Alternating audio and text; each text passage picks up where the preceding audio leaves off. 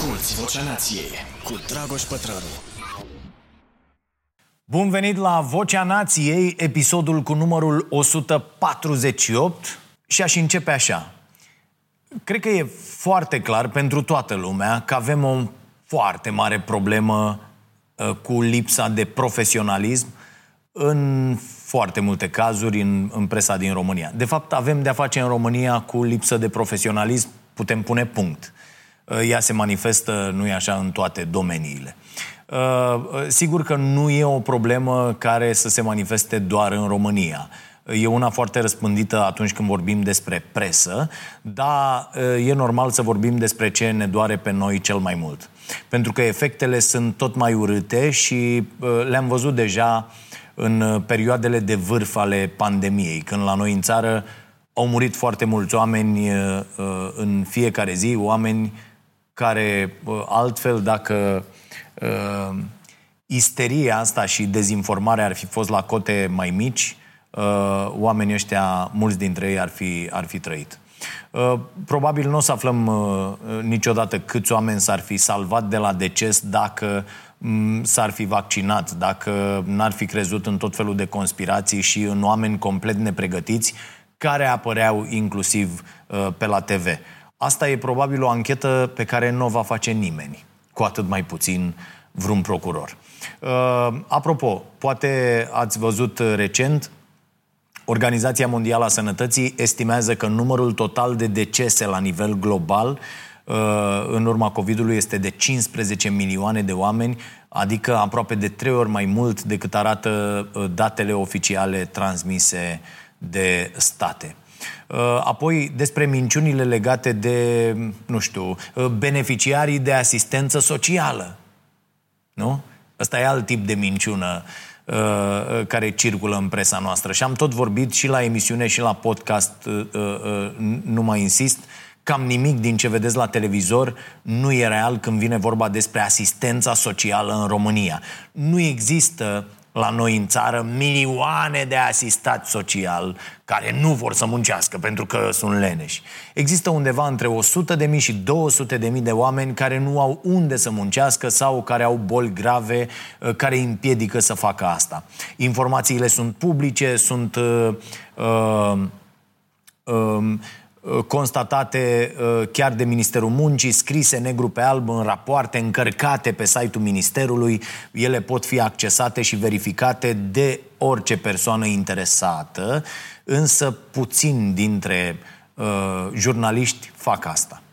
De ce ar face nu? E mult mai simplu să iei o cameră după tine, să filmezi ce găsești în primul bar în care intri, să pui un titlu uh, senzaționalist și gata. Să ai o știre bună de rulat la televizor uh, pe care, din păcate, multă lume să o creadă și să-și construiască apoi opiniile despre lume în baza acestor știri. Uh, și dacă aveți senzația că uh, nu contează și că nu ne afectează de fapt cu nimic, ei bine, senzația asta e complet falsă și mai ales, atenție, periculoasă. Pentru că toate minciunile astea vehiculate pe la televizor contribuie la alimentarea unor sentimente de frică, de ură, care de fapt n-ar avea niciun motiv real să existe. Sentimente care, la un moment dat, se vor manifesta vizibil. Iar cel mai adesea se vor manifesta, cum se întâmplă în multe locuri, la vot. E o tendință globală despre care am tot discutat. Partidele extremiste, partidele de extremă dreaptă cu pregădere, ajung să obțină tot mai des locuri multe în Parlament. Pentru că promit să rezolve problemele închipuite ale societăților. Am vorbit pe larg despre asta în episoadele trecute, mai ales în episodul despre cartea Amurgul Democrației, scrisă de N. Applebaum și chiar și în episodul despre Secolul Singurătății, carte scrisă de Norina Hertz. Vi le recomand pe amândouă, poate uh, o să le și dăm la următoarele pachete. Uh, ei bine, și dacă nu erau destule uh, subiecte care să ne dezbine și pentru care să ne certăm, a mai apărut unul acum, am discutat recent despre el, subiectul uh, uh, uh, veganismului sau al vegetarianismului. Uh, Problema nu e că avem opinii diferite pe această temă, problema mult mai mare e că și aici există uh, foarte multă înverșunare și dorința aceea de a avea dreptate și mai ales de a ne arăta unii altora că avem dreptate. Da? Dorință despre care, vă reamintesc, vorbea uh, Jonathan Hyde în mintea moralistă. Uh, și știi că e așa, că se întâmplă așa, când după o știre apărută la televizor despre bolile pe care le pot face copiii care nu consumă carne, sunt sunați oamenii din echipa Starea Nației să-i transmită domnul lui Pătraru că nu face bine ce face, pentru că ia uite ce a zis la televizor. Da? Să mai pună și Pătraru mâna pe un studiu să citească, pentru că, uite, nu mănânci carne, ești mai prost, mori, naiba. E, partea bună pentru cei care urmăresc uh, produsele noastre e că noi tocmai asta facem, uh, am făcut și facem. Și în cazul de față am făcut-o cu ajutorul Alexandrei, pentru că noi aici muncim în echipă și ne facem unii pe alții mai deștepți. Uh, formăm acea buclă a cunoașterii despre care vorbea uh, Albert uh, Wenger. Ceea ce nu le-ar strica și altor echipe să facă, bineînțeles. Am pus mâna exact pe acel studiu, închei repede cu asta și ajung la subiect, dar sunt legate toate, veți vedea imediat. Uh, am pus mâna pe acel studiu despre care s-a vorbit la televizor și prin presa scrisă, uh, atâta câtă mai e, uh, și am făcut un episod la starea sănătății despre toată nebunia asta. Concluzia studiului spune negru pe alb că n-au fost identificate dovezi clinice semnificative în ceea ce privește dezvoltarea copiilor sau măsurătorile nutriționale ale copiilor cu diete vegetariene. Totuși, dietele vegetariene au fost asociate cu o posibilitate mai mare de subponderabilitate. Dar aceste diete sunt legate și de o înălțime mai mare a ă, persoanelor vegetariene. Atât. Ă, ă, sigur că noi am putut să citim acel studiu, să înțelegem și să redăm concret ce scrie în el, pentru că scopul nostru nu e să atragem cu orice preț clicuri sau reclamă de la industria cărnii. Uh, și ne permitem să avem un alt scop în mare parte și datorită vouă celor care ne sprijiniți și plătiți abonament uh, uh, la Starea Nației Oficial, canalul nostru de YouTube. Și apropo de asta, e foarte important să sprijinim în general cei care avem această posibilitate fabricuțele care fac ceva bun, util, care fac ceva bine pentru ceva bun pentru oamenii din jur, nu doar pentru profit. Și să nu ne mai dăm banii așa oricui înainte să verificăm ce se întâmplă mai departe cu acei bani, ce finanțează ei, cum sunt tratați oamenii care lucrează în locurile respective. Uh, sau măcar să nu mai dați clicuri acolo unde știți că în general informația este de proastă calitate. Ei bine, povestea asta cu știrile despre dieta vegetariană ne-a pus capac și am zis că e momentul să discutăm un pic despre asta, despre cum ne informăm, mai ales că primesc foarte multe întrebări pe această temă. Am intrat în weekend și cu uh, uh, mai mulți copii de liceu din Ploiești. Am făcut un, un Zoom împreună cu uh, Iulia Nog de la Europa FM, cu cei de la uh, uh, Centru pentru Jurnalism Independent și acolo foarte multe întrebări au fost pe tema asta. Domnule, dar cum? Cum facem să ne informăm corect? Uh, aș extinde un pic treaba asta, cum citim studii de pildă. Pentru mai multe informații despre studiul uh, uh, ăsta cu um, uh, carnea și cu vegetarianismul, găsiți uh, în episodul Starea Sănătății de pe canalul nostru de YouTube Starea Nației Oficial. Așadar, cum citim informații, cum citim statistici, foarte important, astfel încât să putem să ducem o viață sănătoasă din toate punctele de vedere. Și nu e o, o exagerare când spun asta. Uh, uh, chiar cred că ține tot de sănătatea noastră felul în care procesăm informația. Și sigur că e foarte complicat să rămâi sănătos din acest punct de vedere când ți se uh, uh, servește atât de des informație de calitate uh, similară cu mâncarea fast food. Sau, cum zicea același uh, Hyde în mintea moralistă, când ți se, uh, când ți se servește un meniu al moralității uh, pe care să-l guști cu toate papilele. Da? un meniu de ăsta prost care, din păcate, creează dependență. Ehm, într-o oarecare măsură, asta fac și știrile cu titluri uh, senzaționaliste, alarmiste, hrănesc niște receptori, hrănesc elefantul, că toată lumea acum știe cu elefantul și cu călărețul, grație celor de la uh, Mind Architect, pe care îi salutăm. Da? Deci uh, uh, hrănesc elefantul care merge așa pe drum din instinct, fără să gândească prea mult. E, elefantul ăsta reprezintă 99% din totalitatea proceselor uh, mentale, cele care, se, uh, cele care se produc fără, fără să ne dăm seama, cele care se produc din reflex în, uh, în subconștient.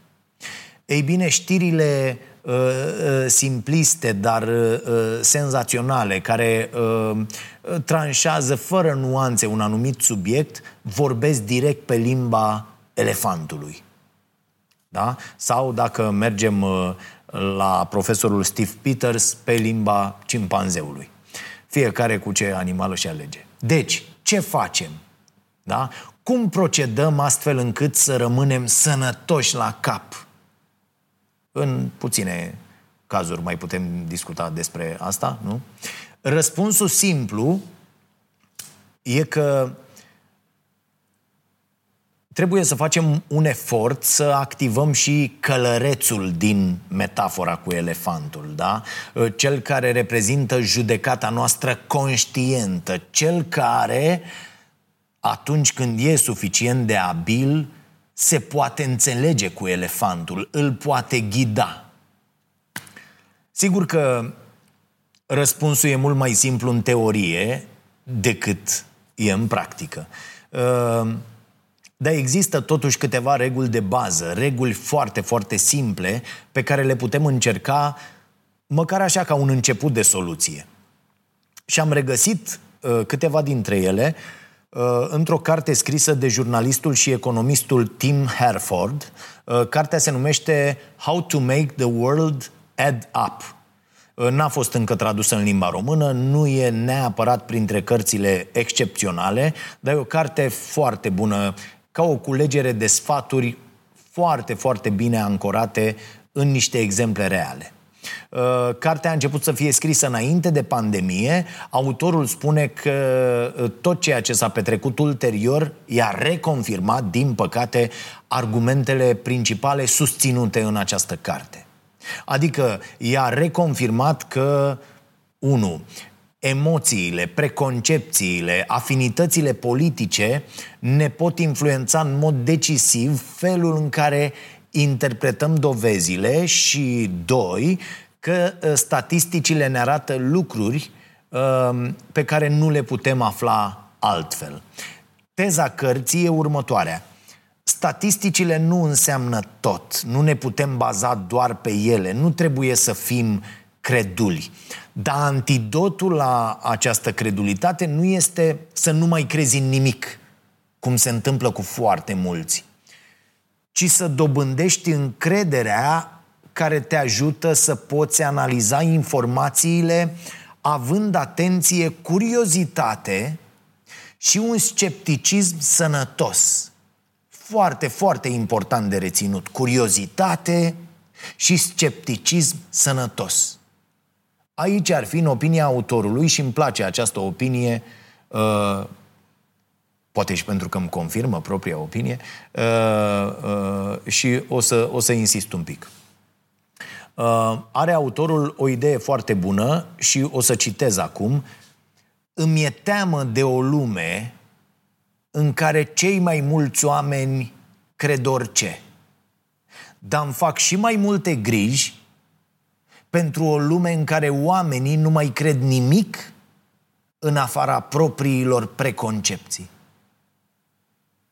De câte ori n-ați auzit de la începutul pandemiei despre oameni care nu se vaccinează pentru că n-au încredere în autorități? Și nu doar în cele din România, ci în general n-au încredere în nicio autoritate de niciunde.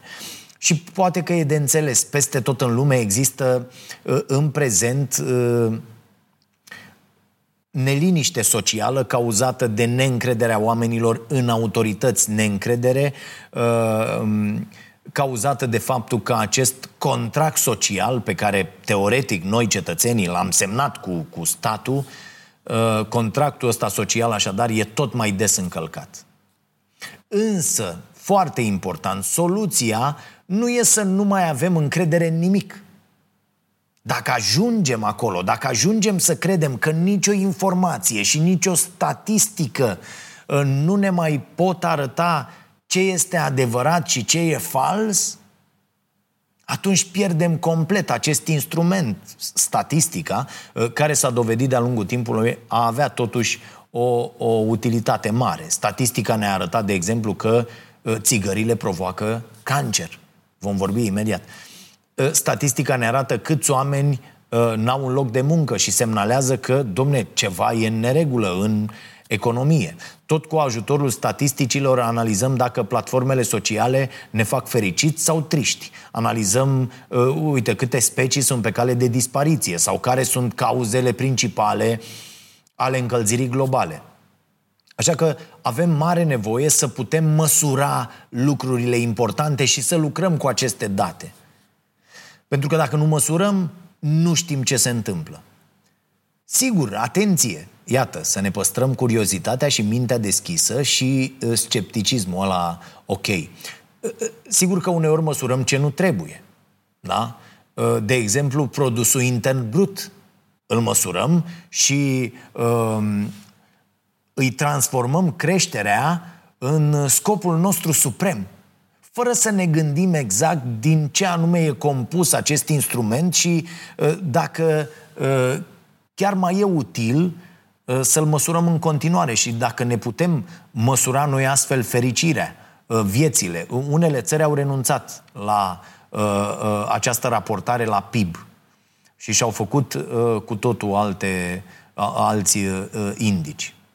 Asta e altă poveste una despre care am mai vorbit aici și despre care uh, vorbește des și economistul uh, Joseph uh, Stiglitz, uh, pe care vi l-am recomandat de asemenea uh, cu mai multe cărți. Uh, cea despre inegalitate e, e super ok și omul chiar știe despre ce uh, vorbește. Uh, pentru că a fost și de cealaltă parte a baricadei. Uh, problema cu statisticile, pe de altă parte, este că ele pot fi făcute uneori să demonstreze cam orice. De exemplu, uh, autorul cărții spune că au existat statistici care arătau că acele țări în care există un număr mare de berze sunt și țările cu cea mai mare natalitate. Deci, berzele aduc copii, nu? Nu. De ce? Corelația nu înseamnă cauzalitate. E un păcat în care foarte mulți oameni cad, inclusiv politicieni sau mai ales. Asta e ceva foarte important de reținut. Faptul că, iată, corelația nu înseamnă cauzalitate. Cu alte cuvinte, dacă două evenimente se succed în timp, nu înseamnă neapărat că unul dintre ele, adică primul, l-a cauzat pe cel de-al doilea. Da? Dacă eu beau acum o gură de ceai și apoi îmi vin idei tot mai bune, nu înseamnă că acest ceai mi-a dat acum inspirație. Asculți Vocea Nației, disponibilă pe iTunes, Spotify, SoundCloud sau pe starea nației.ro la secțiunea podcast. Revenind, poate, poate că cel mai important exemplu real al unei corelații care a însemnat totuși și cauzalitate, dar care a fost teribil de greu de demonstrat, uh, este cel al cazurilor de cancer de plămâni cauzate de fumat. Cândva prin anii 50 se înregistrau deja creșteri foarte mari ale cazurilor de cancer pulmonar, pulmonar. Uh, corelația cu fumatul era vizibilă, adică făceau cancer uh, pulmonar oamenii care fumau. Uh, deci exista această succesiune în timp a celor două evenimente. Ați văzut în filmele mai vechi cum fumau oamenii peste tot, oricum nu exista niciun fel de restricție. Doar că fumatul fusese prezentat ca fiind un obicei sănătos. Așa au fost reclamele la început. Așa că ă, nu există o explicație clară pentru care cazurile de cancer ă, ă, crescuseră atât de mult. Adică oamenii n-aveau atunci o explicație. Da? Sigur că ar fi putut să fie vorba despre o cu totul altă uh, variabilă care să intervină și să determine un anumit rezultat. De exemplu, oamenii care fumau ar fi putut la fel de bine să trăiască în zone cu mai multă poluare și atunci cazurile de cancer, cancer pulmonar uh, să fie puse pe seama poluării. Sau poate că posibilitățile de diagnosticare deveniseră dintr-o dată mai bune. Asta e o variabilă foarte interesantă, pentru că nu arată o creștere de cazuri, uh, ci doar uh, o constatare a unor cazuri care uh, anterior ar fi fost omise. Vedeți, e, e foarte important să vedem foarte clar cum arată lucrurile, să le așezăm în context, să știm despre ce discutăm, să vedem ce altceva se mai întâmplă și uh, uh, poate să afecteze rezultatul. A fost nevoie de peste 50 de ani ca să fie demonstrată și cauzalitatea da? și să fie agreat negru pe alb că fumatul chiar crește riscul de cancer la plămâni. Uh, foarte mult. Sigur că înțelegerea asta a faptului că o corelație nu înseamnă cauzalitate uh, poate fi folosită și foarte, foarte prost. Uh, și chiar s-a și întâmplat. Când au început să apară dovezile științifice despre cât de nocive sunt țigările, industria de tutun a încercat să demonstreze că dacă doar unii dintre fumători au făcut cancer la plămâni, asta nu înseamnă că, în general, țigările provoacă cancer. Și o întreagă poveste despre cum industria tutunului a încercat uh, să susțină, încă încearcă, uh, că specialiștii nu prea știu despre ce vorbesc. Da? Sună cunoscut? Deci, tehnica industriei a fost uh, să, să planteze acolo îndoială în mintea oamenilor și în special în mintea consumatorilor de țigări. Foarte important, da? Să, să dească îndoială cu privire la corectitudinea cercetărilor științifice care arătau că țigările sunt nocive. Cu alte cuvinte, provocarea n-a fost să demonstreze că țigările sunt sănătoase, ci doar să creeze suspiciune cu privire la dovezile care arătau că nu sunt sănătoase țigările. Fac aici o paranteză apropo de fumat. Uh, la facultățile de relații publice de la noi, uh, unul dintre oamenii care au marcat în mod negativ lumea, ducând-o într-o direcție care azi se dovedește a fi fost cu totul greșită, uh, Edward Berniz se numește, e prezentat drept un personaj pozitiv.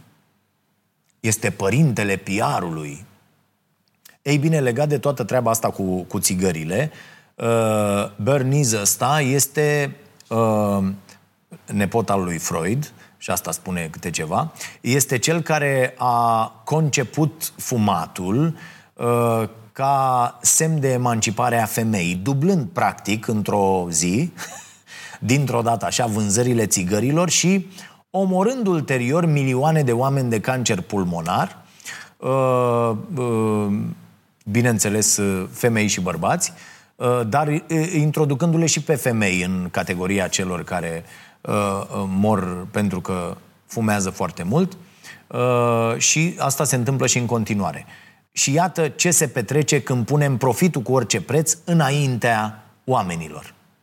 Uh, și uite cum ajungi să privești cu mare admirație criminali chiar și în spațiile universitare. Aviz aici, de pildă, Universității București, unde bărniz ăsta, doar că nu are statuie în holul facultății de, uh, de litere. Revin.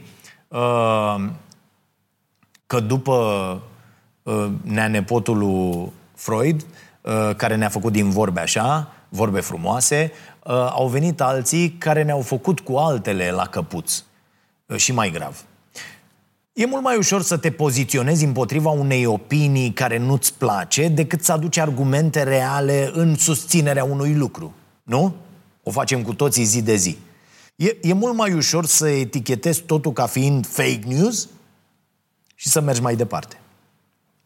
Adevărata uh, problemă nu e să demonstrezi că ceva e fals, ci că lucru autentic chiar e autentic. Și se pare că îndoiala e foarte ușor de vândut.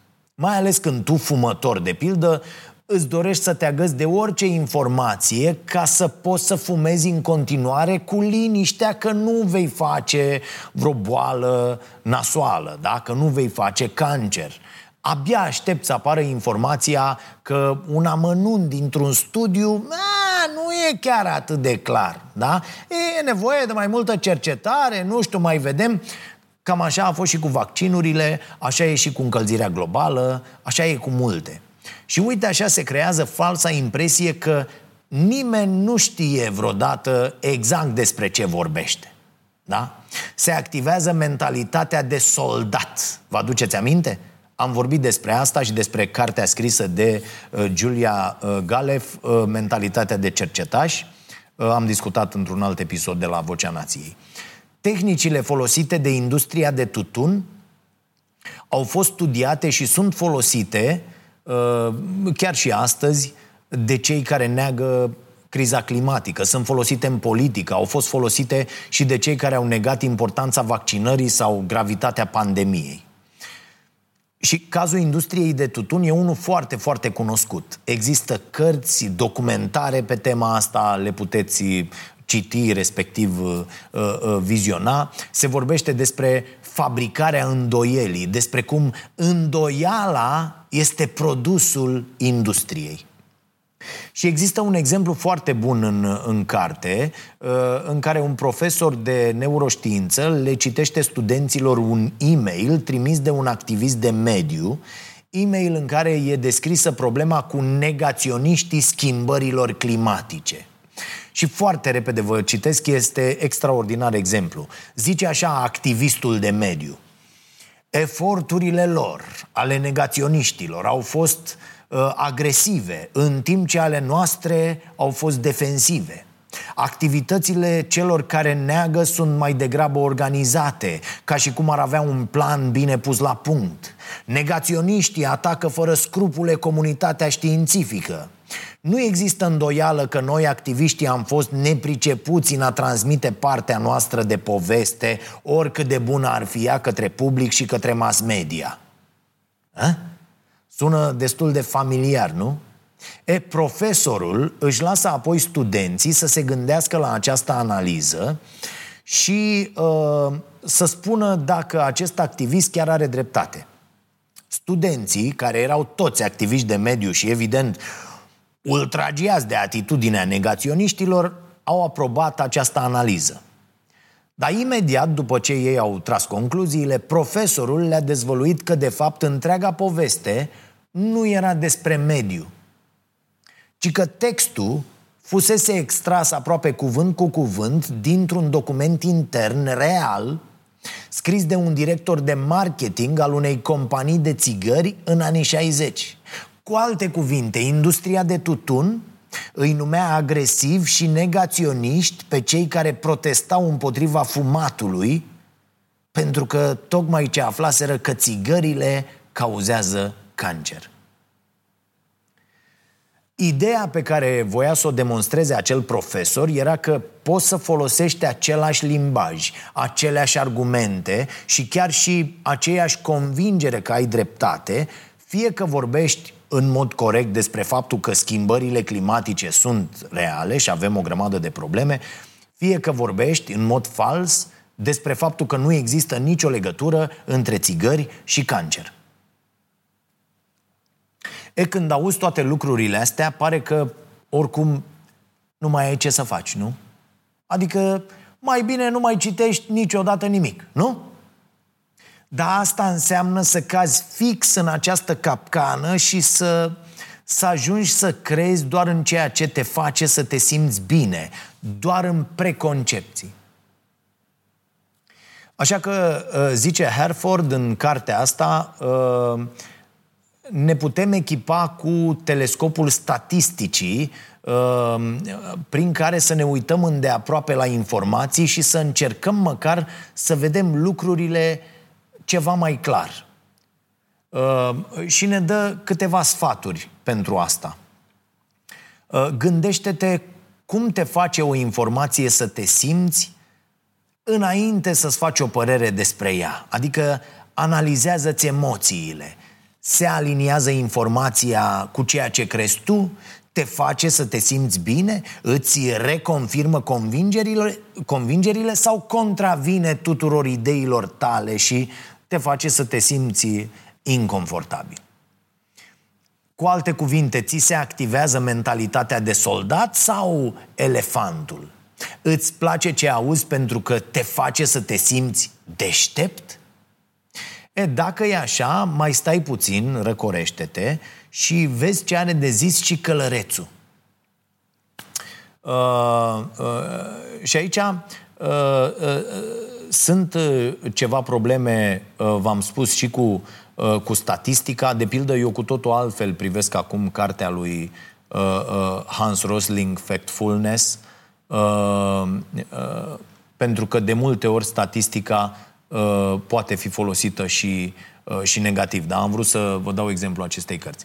Uh, haideți să dăm un exemplu de informație neutră, să zicem. De pildă, dacă citești undeva că planeta Marte se află la mai mult de 50 de milioane de kilometri distanță față de Pământ. Asta nu o să stârnească nicio emoție, nu? Uh, pentru că n-ai ai vreo convingere despre asta, eu nu cred. Deși cine știe, s-ar putea să găsim niște oameni dispuși să se certe și cu privire la distanțele dintre planete. Doar avem deja atâția susținători ai ideii că Pământul e plat. Dar, în mod normal, informația cu privire la distanța dintre două planete e, să zicem, o informație neutră. Așa că ă, de aici poate să înceapă o discuție uh, rațională sau un proces rațional de gândire. Încep să te întrebi. 50 de milioane de kilometri. Bă, o fi mult? Există oare alte planete mai departe? Dar de fapt nu e Marte pe o altă orbită decât Pământul? Asta nu înseamnă că de fapt distanța variază tot timpul? Și așa mai departe, nu? E, ideea e că fiind o informație neutră, care nu generează un răspuns emoțional, ă, putem să trecem direct la, la a încerca să o înțelegem în mod real și să aflăm răspunsurile corecte, fără să ne simțim amenințați, asta e foarte important, de concluziile pe care le vom trage. Ei bine, altfel stau lucrurile când e vorba despre o informație care atrage un răspuns emoțional. Uite, de exemplu, afirmația că activitatea umană contribuie la încălzirea planetei e ceva ce atrage un răspuns emoțional. Dacă crezi sau nu în efectele activității omului asupra climei, ă, dacă tu crezi treaba asta, da? că, că, că uh, activitățile omului asupra uh, climei au ajuns uh, să, să facă foarte mult rău și informația asta face parte din identitatea ta, spune ceva despre cine ești, cine sunt prietenii, ce citești. La fel cum în timpul pandemiei devenise parte din identitatea ta orice afirmație despre COVID sau despre vaccin. Că de-aia ne și certam ca proștii atât de mult. Un alt exemplu. Să zicem că uh, citești concluzia unui studiu care spune că uh, uh, ratele de crimă sunt mai mari în statele în care există pedepsa cu moartea. Ce o să crezi despre acest studiu? O să crezi că e adevărat? Dacă te opui pedepsei cu moartea, da, o să crezi că e adevărat. Dar dacă ești un susținător al acestui tip de pedeapsă, o să începi să cauți defecte în studiu de foarte multe ori, identitățile noastre ne împiedică să vedem lucrurile așa cum sunt ele. Dacă te identifici ca fiind conservator uh, sau progresist sau feminist, o să-ți fie foarte greu să crezi orice informație care nu se potrivește în tiparul pe care ți l-ai creat tu despre cum trebuie să arate echipa, tribu din care faci parte. Și e normal să fim influențați de emoții. Uneori e chiar indicat. Nu trebuie să devenim niște roboți uh, fără suflet ca să ne putem informa corect. Trebuie doar să fim conștienți că emoțiile noastre există și că ne influențează judecata. E, e important să învățăm să facem o pauză atunci când citim orice și să încercăm să înțelegem, da, să facem acest exercițiu, să înțelegem cum ne simțim și dacă informația ne hrănește sau nu propriile convingeri. Și chiar ajută acest exercițiu. Opriți-vă de câte ori citiți ceva și analizați-vă emoțiile înainte de a da informația mai departe. Aici, acum în era internetului, cu toții avem cumva măcar această responsabilitate. Bă, dăm rahat mai departe și la alții vom avea o lume de rahat. Se opresc rahaturile când ajung la cât mai mulți dintre noi, vom avea o lume mai bună.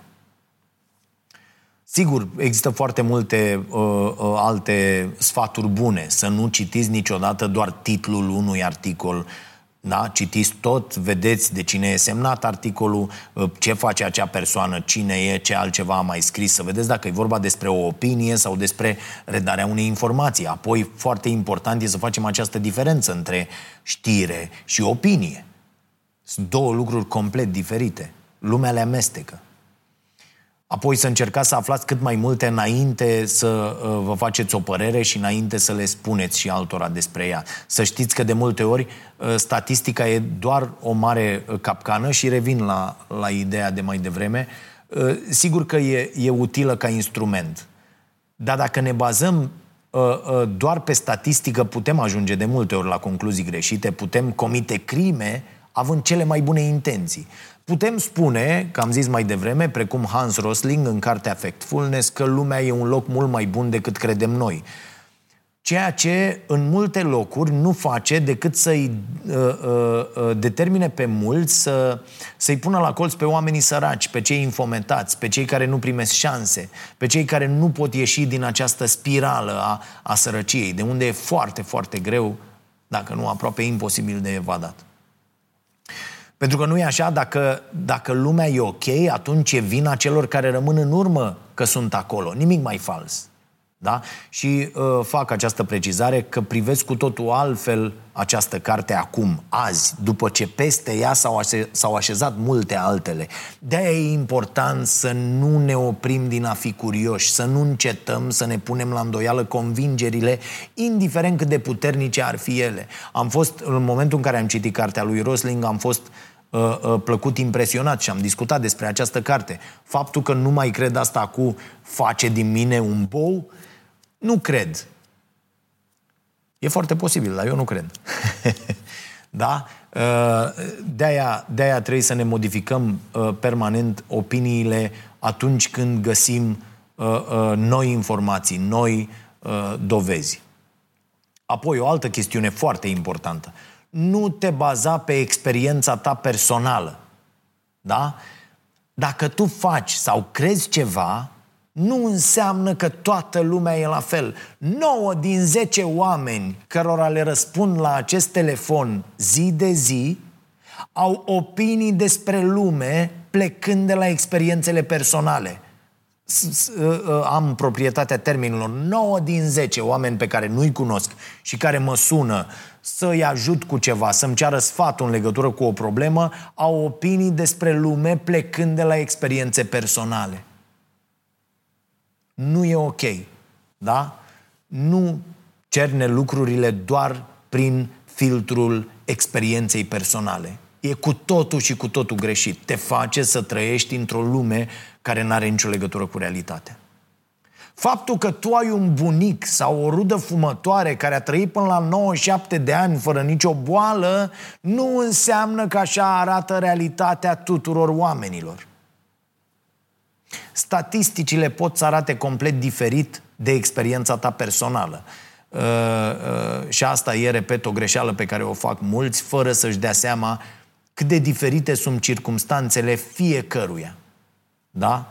Uh, la fel e și în cazul nutriției, de pildă, uh, unde industria, inclusiv industria de wellness acum, da? unde industria ne oferă tot felul de, uh, de exemple Uh, sau de rețete universal valabile. Nu există așa ceva.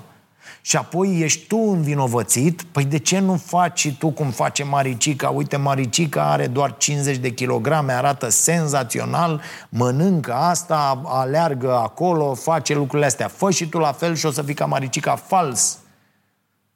Fals! Nu o să fii niciodată. Da? Nu ți se spune despre genele maricicăi, nu ți se spune despre cum, ce copilărie a avut ea, cum a trăit, ce educație are, uh, uh, cum a, a, a ajuns până aici, ce a mâncat de când s-a născut uh, până acum și așa mai departe. Da? La fel e și cu acei oameni care Uh, au ei doi vecini la casa pe care au moștenit-o de la părinți dintr-un sat, vecini pe care ei roagă cu 50 de lei, 100 de lei și o jumătate de țuică și 10 țigări să muncească, dar ei nu vor să muncească, niște nenorociți. Și uh, motivul uh, pentru acești uh, moștenitori, da, uh, e simplu și întotdeauna același. Acei oameni sunt leneși, beau banii de ajutor social la cârciumă și nu vor să muncească. Deci, toți oamenii care nu muncesc sunt la fel. Dacă, dacă încep să-i întreb, dacă știu care e valoarea ajutorului social, habar n-au. Dacă, dacă îi întreb ce altceva mai știu despre acei vecini, nu știu uh, mai nimic, evident. Sigur că, atenție, poate să fie adevărat ce spun ei. Acei doi vecini ai lor chiar să nu vrea să, să fie niște putori. Da? Doar că asta nu înseamnă că toți oamenii sunt la fel. Pentru că de fiecare dată concluzia e asta. Lasă-mă că am eu doi vecini care, dă dracu, toți sunt niște nenorociți. Experiența ta personală poate să fie complet diferită de experiența celorlalți. Încearcă să înțelegi despre ce e vorba într-un studiu, într-o statistică, într-o informație, în orice. Și autorul dă aici următorul exemplu. Să zicem că uh, citești un nou studiu care arată că acei copii care se joacă uh, jocuri video violente, e o chestie despre care am vorbit și eu și uh, uh mi-am luat de la vreo 2-3 niște înjurături, că nu știu despre ce vorbesc, că sunt un cretin, așa. Deci acei copii care uh, se joacă uh, jocuri uh, video violente devin violenți și în viața reală. În mod normal, de aici din nou o să înceapă o întreagă dezbatere, se formează două tabere, una o să susțină că studiul e adevărat, cealaltă că nu e adevărat, se vor face analize, se va dezbate situația, se vor propune soluții, uh, uh, mai mult se vor uh, trimite în jurători de o parte, în jurături de o parte și de alta. Nimeni nu se va opri să întrebe, bă, ce analizăm noi de fapt? Cum definim acel lucru pe care îl analizăm? Și e foarte interesant de câte ori cădem în capcana asta imediat ce auzim o statistică sau un studiu. Iar ceea ce spune autorul că ar trebui de fapt să facem uh, uh, sunt următoarele lucruri. Să ne întrebăm ce înseamnă un joc violent? Hă? Adică ce se clasifică aici? Uh, ăla Pac-Man intră în această clasificare? Că până la urmă și acolo o bilă mai mare mănâncă de vii, nu? Alte bile mai micuțe, săracele. Și apoi, ce înseamnă violența observată la copii? Vorbim despre un comportament agresiv sau despre un limbaj agresiv? Cum a fost măsurat acest rezultat? Copiii ăia mâncau bătaie acasă? Tasul acelui copil uh, o bătea pe măsa acelui copil? E foarte important să știm exact despre ce vorbim înainte să tragem concluzii. De exemplu, cândva anul trecut circula informația că ar fi crescut cazurile de depresie în rândul copiilor din România din cauza școlii online. Oricât de evidente ar părea unele lucruri, trebuie să facem exercițiu de a înțelege cum definim chestiunile astea despre care discutăm. Adică să definim ce înseamnă depresia, apoi să ne gândim cum a fost depresia asta măsurată. Au fost puse, puse niște întrebări copiilor, au fost întrebați părinții ce cred despre starea copiilor? Întrebările au avut variante de răspuns sau a analizat cineva niște răspunsuri libere? E foarte important să trecem prin filtrul ăsta. Că și eu, dacă mă raportez la ce îmi zice Fimiu, școala online a fost o binecuvântare. Dacă mă raportez la ce îmi spune un alt coleg de, de lui, bă, a fost foarte nasol. Da, e greu și ne mănâncă din timp și e încă un efort pe lângă toate eforturile pe care trebuie să le facem zi de zi. Da? dar dacă vrem să înțelegem mai bine în ce fel de, de lume trăim și să luăm decizii în mod asumat și informat, e un efort necesar. În plus, putem să mai luăm din timpul petrecut pe rețele aiurea, da? Dând ca nebuni așa, și să, să alocăm acel timp uh, unor activități care chiar să ne îmbogățească uh, într-un fel. Pentru că, până la urmă, informația înseamnă putere și dacă știm să ne informăm, devenim din ce în ce mai puternici. Uh, și e un exercițiu excelent de făcut în viața de zi cu zi, inclusiv atunci când uh, auzim despre diverse politici publice pe care le promovează politicienii. Când vorbesc despre progres sau oportunitate sau orice alte cuvinte din astea vagi, uh, trebuie să ne întrebăm mă, la ce se referă exact? Cum anume definesc ei ceea ce spun? Chiar și cu politici mai concrete, precum Uite, creșterea finanțării pentru școli, să zicem. Trebuie să clarificăm, bă, despre ce vorbim? Finanțare per elev? Ajustată cu inflația? Adică, bă, concret. Uite, asta, sprijin pentru România, acele vouchere, ele nu înseamnă nimic. Pentru că raportat la inflație nu repară nici măcar parte din efectele inflației. Și atunci ăla nu e un ajutor. Revenind, să ne întrebăm ce lipsește dintr-o informație și să privim imaginea de ansamblu, mai ales la chestiunile foarte importante despre care credem că ne afectează viața. De exemplu, știți că sunt acele studii faimoase de acum mulți ani care arată că oamenii sunt de fapt răi. Le știți? Oamenii se nasc răi. Am vorbit despre asta într-o ediție din sezonul trecut. Ei bine, multe dintre aceste studii s-au dovedit între timp a fi false. Dar chiar și dacă ar fi fost adevărate, autorul atrage atenția că multe dintre ele au implicat doar bărbați. Însă rezultatele lor au fost întotdeauna prezentate ca și cum uh, ar fi vorbit pentru întreaga specie umană. Ceea ce lipsea din peisaj era informația că femeile n-au participat la studiu. Deci, dacă ar fi fost adevărat studiul respectiv, bă, vedeți că bărbații se nasc răi. Nu doar porci. Uh, mi s-a părut foarte interesant această uh, remarcă a autorului, inclusiv celebrul experiment al închisorii din Stanford, despre care am discutat pe larg la acest podcast, găsiți episodul dacă îl veți căuta, uh, și experimentul ăsta a implicat doar bărbați. Dar asta n-a împiedicat pe nimeni să spună că studiul arată că oamenii sunt răi. Chiar și dacă nu s-ar fi dovedit ulterior că studiul era fals, el n-ar fi arătat niciodată ceva despre toți oamenii. Cel mult ar fi arătat și în cazul ăsta ceva despre bărbați.